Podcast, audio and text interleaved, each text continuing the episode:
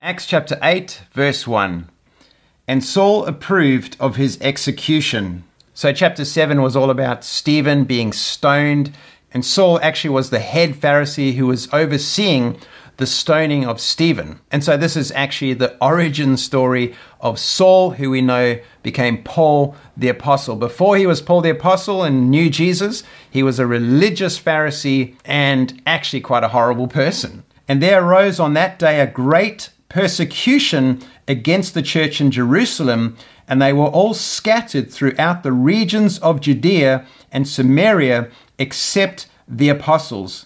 The church in Jerusalem was growing and gaining favor, and more people were converting and becoming Christians and following Jesus. And the Pharisees and the religious people, they were losing control of the people and they were losing power, and they hated it. They were very jealous of the church. They were trying to destroy the church. They obviously had to be quite careful because they were still under Rome and the control of Rome, so they couldn't just act independently and do whatever they want.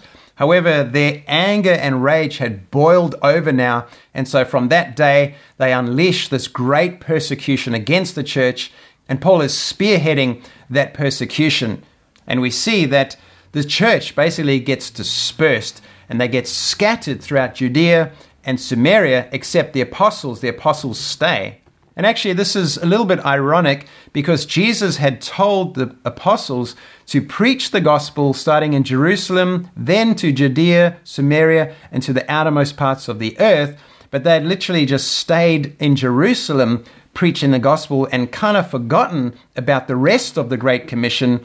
And so I don't believe that the persecution was God doing it, but he used it to actually get the message out. And so whether the apostles were meant to stay or if they should have gone as well, it's not really for us to say. But what happened is that they stayed behind and the rest of the church got scattered. And then verse 2, devout men buried Stephen and made great lamentations over him. But Saul was ravaging the church and entering house after house. He dragged off men and women and committed them to prison. And so we see this great persecution now coming against the church. And so this might have looked really bad, but actually Jesus turned this around for good, because we know that as they went, they in fact preached the gospel and saw many amazing things. Verse 4, now those who were scattered went about preaching the word. Philip went down to the city of Samaria and proclaimed to them the Christ. And the crowds with one accord paid attention to what was being said by Philip when they heard him and saw the signs that he did. For unclean spirits, crying out with a loud voice, came out of many who had them, and many who were paralyzed or lame were healed. So there was much joy in that city. So this is Philip. He is one of the 7 deacons that were appointed in the church of Jerusalem. And he too, like Stephen, was a man full of the Spirit, full of faith, full of the power of God. And he was also scattered in the persecution, and he went down to Samaria and was preaching the gospel. And he didn't just preach the gospel, but he actually demonstrated the gospel, because Jesus isn't just a theory. He is a living reality, and he doesn't just have the power to save you. He has the power to heal you and set you free. And he doesn't just have the power to heal you and set you free. He also has the power to save you. And so when they saw the mighty works, they actually paid close attention to what they were saying. And it's so wonderful. So many people were being healed and set free and delivered. And it says that there was great joy in that city. Verse 9, but there was a man named Simon who had previously practiced magic in the city and amazed the people of Samaria, saying that he himself was somebody great. They all paid attention to him, from the least to the greatest, saying, this man is the power of God that is called great. And they paid attention to him because for a long time he had amazed them with his magic. But when they believed Philip, as he preached good news about the kingdom of God and the name of Jesus Christ, they were baptized, both men and women. Even Simon himself believed, and after being baptized, he continued with Philip. And seeing signs and great miracles performed, he was amazed. And so Philip is doing all these mighty signs and wonders. People are getting healed, set free, and the crowds are turning to Jesus. They're putting their faith in Christ. They're getting baptized into Christ. And there's great joy in that city. Then there is this guy named Simon, who is a magician, and people consider him great in that city, and they listen to him. They pay close attention to him. All of a sudden, he gets upstaged by Philip, who actually comes in with real miracles and real magic, because I believe Simon actually is a fraud. He's an illusionist. He's a fake, and he knows it, because when he sees the real miracles, it says he was amazed. No doubt he's amazed because he's actually never seen real miracles. He knows he's a fraud. He probably doesn't even believe there's such a thing as real miracles. And then he sees them and he's amazed. And these are actually greater miracles than anything he's probably been able to do. So people are following after Philip and perhaps not following after Simon anymore. And why would they want to follow Simon if Simon doesn't have these kinds of miracles? And so anyway, he also becomes a believer and follows after Philip. But I actually believe he's a false convert and he's not actually doing it for the right reasons. And a bit later, you'll see that is confirmed. Verse 14, now when the apostles at Jerusalem heard that Samaria had received the word of God, they sent to them Peter and John, who came down and prayed for them that they might receive the Holy Spirit, for he had not yet fallen on any of them, but they had only been baptized in the name of the Lord Jesus. Then they laid their hands on them and they received the Holy Spirit.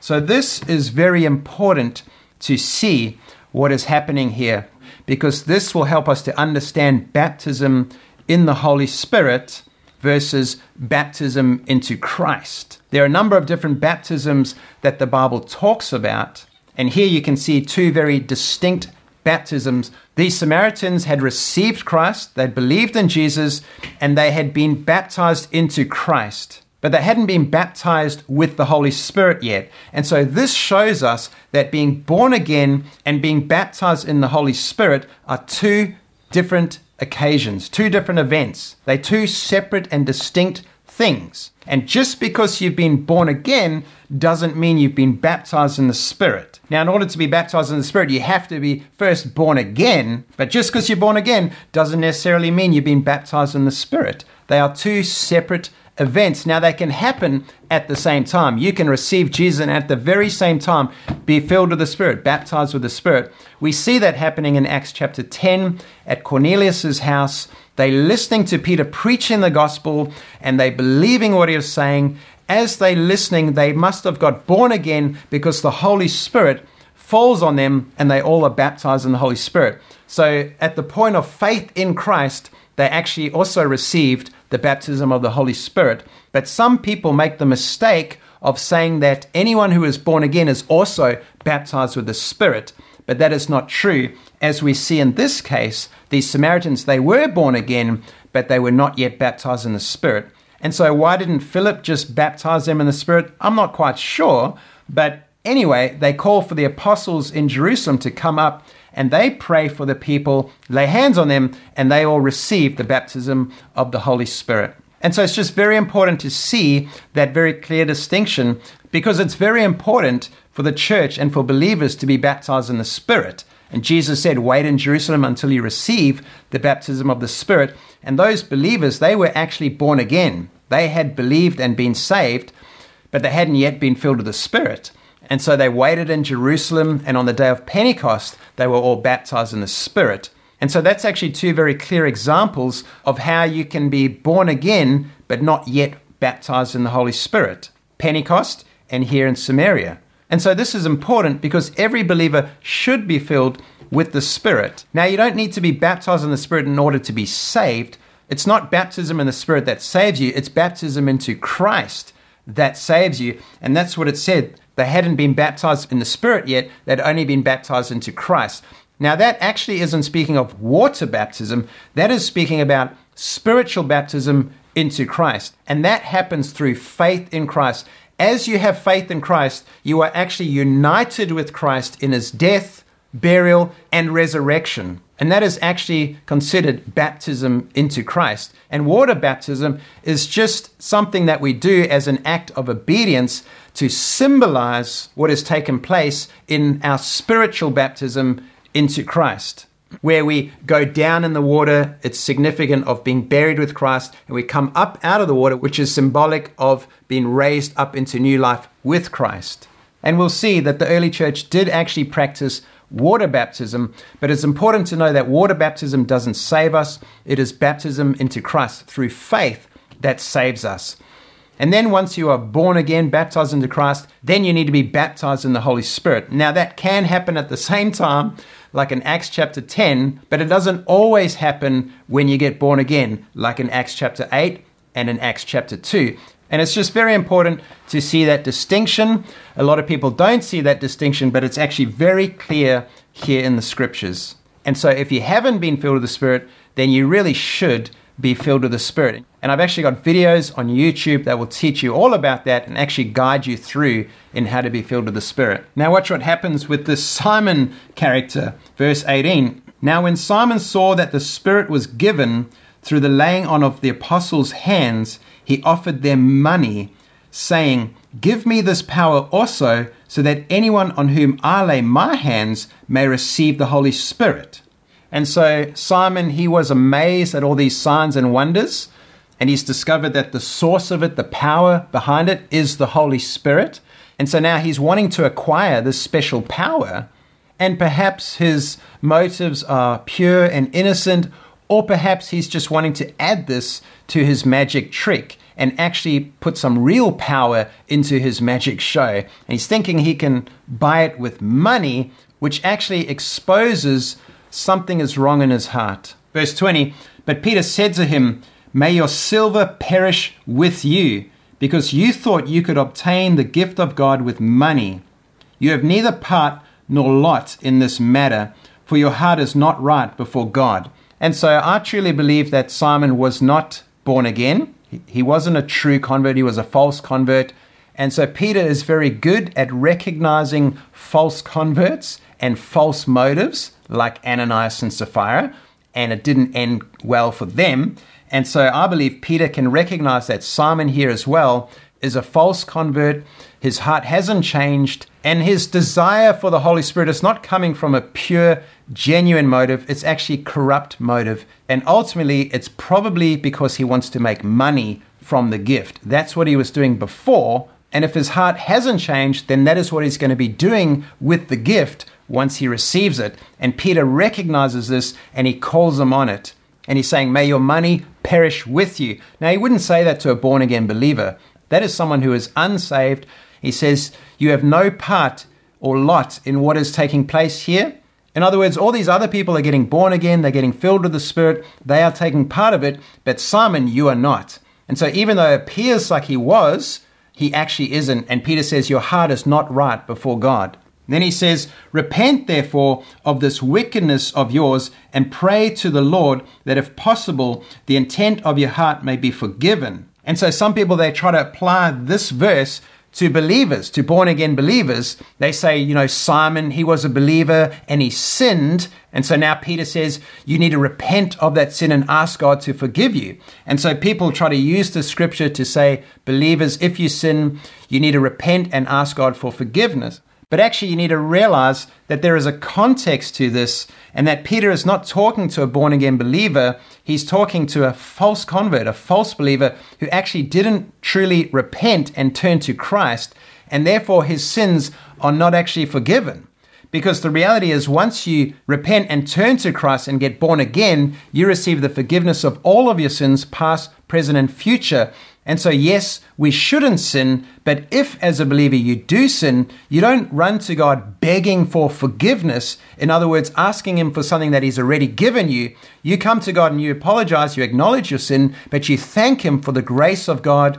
You thank him for his forgiveness. You thank him that even that sin you committed is already covered in the blood of Jesus, and it's already been washed away, and it's already been forgiven in Christ. And I know this is hard for a lot of the church to accept, but born-again believers don't actually need to ask for forgiveness, because you've actually already been forgiven of sin. And if you've already been forgiven, how can you ask God for something He's already given you? And that is the reality of the matter. And I know that that sounds like blasphemy in the church, but it is the truth. And when you look at the new covenant really supports what I'm saying. And so it's very important to realize Peter's not speaking to a born-again believer. This scripture cannot be applied to a born-again believer. Repent, and then God will forgive you of your sins. Because a lot of people misapply the scripture in the body of Christ. We must apply the scripture in its true context, and that is Peter talking to a false believer who hasn't turned to Christ,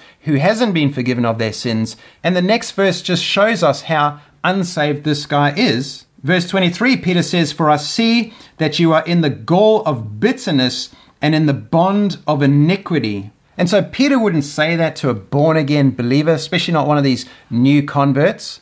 You're in the bond of iniquity. Now, that is someone who is a child of disobedience, a son of disobedience. That is someone who is not saved. In the gall of bitterness. You haven't truly repented and been born again and forgiven of all your sins and God's changed your heart. You're still an unbeliever who is lost, and you actually need to repent and turn to God properly. And so then perhaps Simon has a heart change. He's convicted by Peter's words. And so he says in verse 24, "And Simon answered, 'Pray for me to the Lord that none of what you have said may come upon me.'" So who knows whether Simon truly got born again? The point is his heart wasn't right. He thought he could buy the Holy Spirit, but the Holy Spirit is a gift. There is no money in the world that's enough to purchase the Holy Spirit. Verse 25, "Now when they had testified and spoken the word of the Lord, they returned to Jerusalem, preaching the gospel to many villages of the Samaritans." And so Peter and John, they had baptized many people in the Holy Spirit, and they had obviously spent some time preaching the gospel and perhaps laying some foundations into what was probably budding as a church, turning into a church. It seems that's how things happen in the New Testament. People preached the gospel with signs and wonders, massive amounts of people got saved, and churches were formed out of it. And so these apostles were actually laying in some foundations into this early church. Then they head back to Jerusalem, and on the way they stop in all the villages and the towns, preaching the gospel, no doubt with signs and wonders, many people getting saved. And then they head back to Jerusalem. Verse 26, "Now an angel of the Lord said to Philip, 'Rise and go toward the south to the road that goes down from Jerusalem to Gaza. This is a desert place.' And he rose and went. And there was an Ethiopian, a eunuch, a court official of Candace, queen of the Ethiopians, who was in charge of all her treasure. He had come to Jerusalem to worship and was returning seated in his chariot, and he was reading the prophet Isaiah." So this was an Ethiopian man. He was a eunuch. That means he was castrated, and that was for a purpose because he was a servant of the queen Candace of the Ethiopians. He was a court official. He was someone who was with Candace and serving her and helping her, and he was obviously just very high up. He had his own chariot. He was in charge of all her treasury. And so he's obviously a very important man. He actually would have had a lot of influence with Candace, the queen. So him getting saved would actually be very strategic in the gospel, also going to Candace and the queen of Ethiopia and ultimately spreading into Ethiopia. And so the Holy Spirit has got a plan here. This man had come up to Jerusalem to worship. So perhaps somewhere along the line, he had become a convert to Judaism. And so he was making a pilgrimage up to Jerusalem to worship at the temple. And on his way back, he's sitting in his chariot and he's reading the book of Isaiah. But we'll see, he wasn't really understanding it. Verse 29, "And the Spirit said to Philip, 'Go over and join this chariot.' So Philip ran to him and heard him reading Isaiah the prophet and asked, 'Do you understand what you are reading?' 'How can I unless someone guides me?' And he invited Philip to come up and sit with him." It's quite amazing. I mean, Philip would have been a total stranger, and yet he invites him into his chariot to come and explain what he's reading. Philip clearly was a man full of the Spirit who followed the Spirit. He was very Spirit-led, and this is just a classic example of being Spirit-led. Now, the passage of the scripture that he was reading was this, Like a sheep was led to the slaughter, and like a lamb before its shearer is silent, so he opens not his mouth. In his humiliation justice was denied him. Who can describe his generation? For his life is taken away from the earth. And the eunuch said to Philip, About whom, I ask you, does the prophet say this? About himself or about someone else? Then Philip opened his mouth, and beginning with this scripture, he told him the good news about Jesus. That's very much like Jesus, after he had risen from the dead, he met some disciples on the road to Emmaus. And it says, beginning in Moses and all through the prophets, he opened up the scriptures that concerned him. And it says that their eyes were opened and they understood. And here this Ethiopian eunuch that was no doubt a convert to Judaism, so he had read the scriptures, but he had never seen the scriptures. He didn't have eyes to see and ears to hear. Here Philip actually begins to open up the scriptures and show him how they reveal Jesus, and that Jesus is the fulfillment of all these things, so that he could actually repent and turn away from works and dead works and Moses and law keeping and having to go to the temple to try to make yourself righteous, and turn away from those things and actually turn to Christ, the very one who Philip is helping him to see and who is the fulfillment of the very scriptures that he's reading. And so he obviously receives Christ and gets born again, because verse 36 says, And as they were going along the road, they came to some water, and the eunuch said, See, here is water. What prevents me from being baptized? And he commanded the chariot to stop, and they both went down into the water, Philip and the eunuch, and he baptized him. So here you can see water baptism. And perhaps Philip had spoken to him about these different baptisms. And so they're traveling along the road, and they see some water, and the eunuch says, Well, why shouldn't I get baptized now? And so Philip and the eunuch actually go down into the water. Philip baptizes him. He doesn't just dribble a little bit of water on his head. He actually baptizes him in the water. There's no such thing as dribbling a bit of water on your head in the scriptures. The scriptures talk about full submersion, and this is going down into the water, full submersion, because it's symbolic of being buried with Christ and being raised up with Christ. Drizzling water on someone's head or on a baby's head, infant baptism, christening, that's actually not in the Bible. It's not in the scriptures, because that doesn't symbolize anything. Water baptism symbolizes being buried with Christ and being raised with Christ. And it's a physical, outward symbol of what has taken place inside your heart, inside your spirit. You've been spiritually baptized into the death, burial, and resurrection of Christ. And so you physically symbolize that on the outside. And so here we can actually see water baptism is in the scriptures. And this is different to Old Testament ceremonial cleansing in that. This is new covenant baptism. And it's not baptism in water that cleanses you. It's baptism into Christ that cleanses you. And that's what saves you. Water baptism is simply just a symbol to symbolize what has actually happened in spiritual baptism. Then verse 39, And when they came up out of the water, the Spirit of the Lord carried Philip away, and the eunuch saw him no more, and went on his way rejoicing.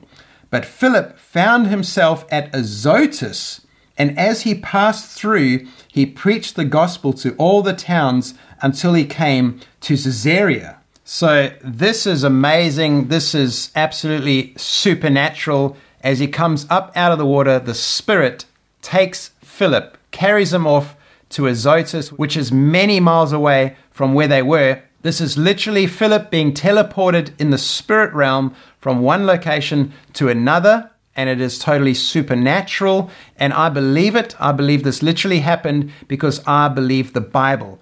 Can I prove that it happened? No. It's pretty hard to actually prove it either way, other than we have the Word of God. And I believe the Word of God, and so I believe this happened.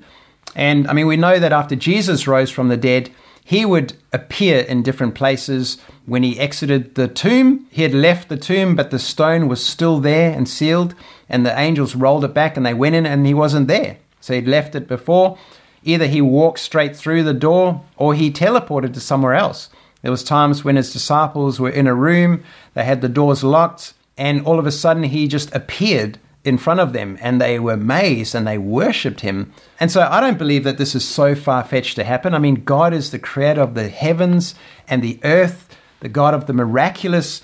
Jesus did mighty miracles, signs and wonders. Philip went to Samaria, did mighty signs and wonders, and he was being led by the Spirit. And he was just a man of the supernatural, full of power, full of the Spirit, full of faith. And here the Holy Spirit just took him from one place to another in the Spirit. And it's amazing. It's awesome. And so this is a really amazing thing that happened to Philip. And so Philip just finds himself in Azotus. And so what does he do? He just starts preaching the gospel in every town he goes to until he reaches Caesarea. Philip, we would call an amazing man of God, and yet he is just a normal believer and follower of Jesus Christ. And Jesus said, these signs will follow them who believe. And so Philip was just a believer in Christ, and he went around laying his hands on the sick, healing the sick, driving out demons. And he was just fulfilling the Great Commission of Christ. And Jesus said, you'll receive power when the Holy Spirit comes on you. And he was just moving in the power of the Holy Spirit. And he was being led by the Spirit, going all over the place, taking the gospel with him. And so the book of Acts is pretty awesome. It's full of miracles, signs and wonders. You see the church being birthed in the power of the Holy Spirit and moving in signs and wonders. People getting saved, added. Then it was supposed to not just stay in Jerusalem, but to go out, and they kind of kept it there. And persecution, we see, breaks out, and the church is scattered. And as it's scattered, you see the gospel starting to go out into the surrounding areas. And so just through the life of Philip, we've already seen the gospel going to Samaria and the surrounding parts of Judea, but soon we're going to see it going even beyond that through the life of Paul. But first, he's got to get saved. Hey, this is Ryan Rufus, and I hope you enjoyed this last chapter. Could I ask, if you've been blessed by the Grace Bible Commentary, would you consider making a donation to New Nature Ministries to help support the ongoing work of the Grace Bible Commentary? That would be greatly appreciated. To do that, simply go to newnaturministries.org. Thank you, and God bless.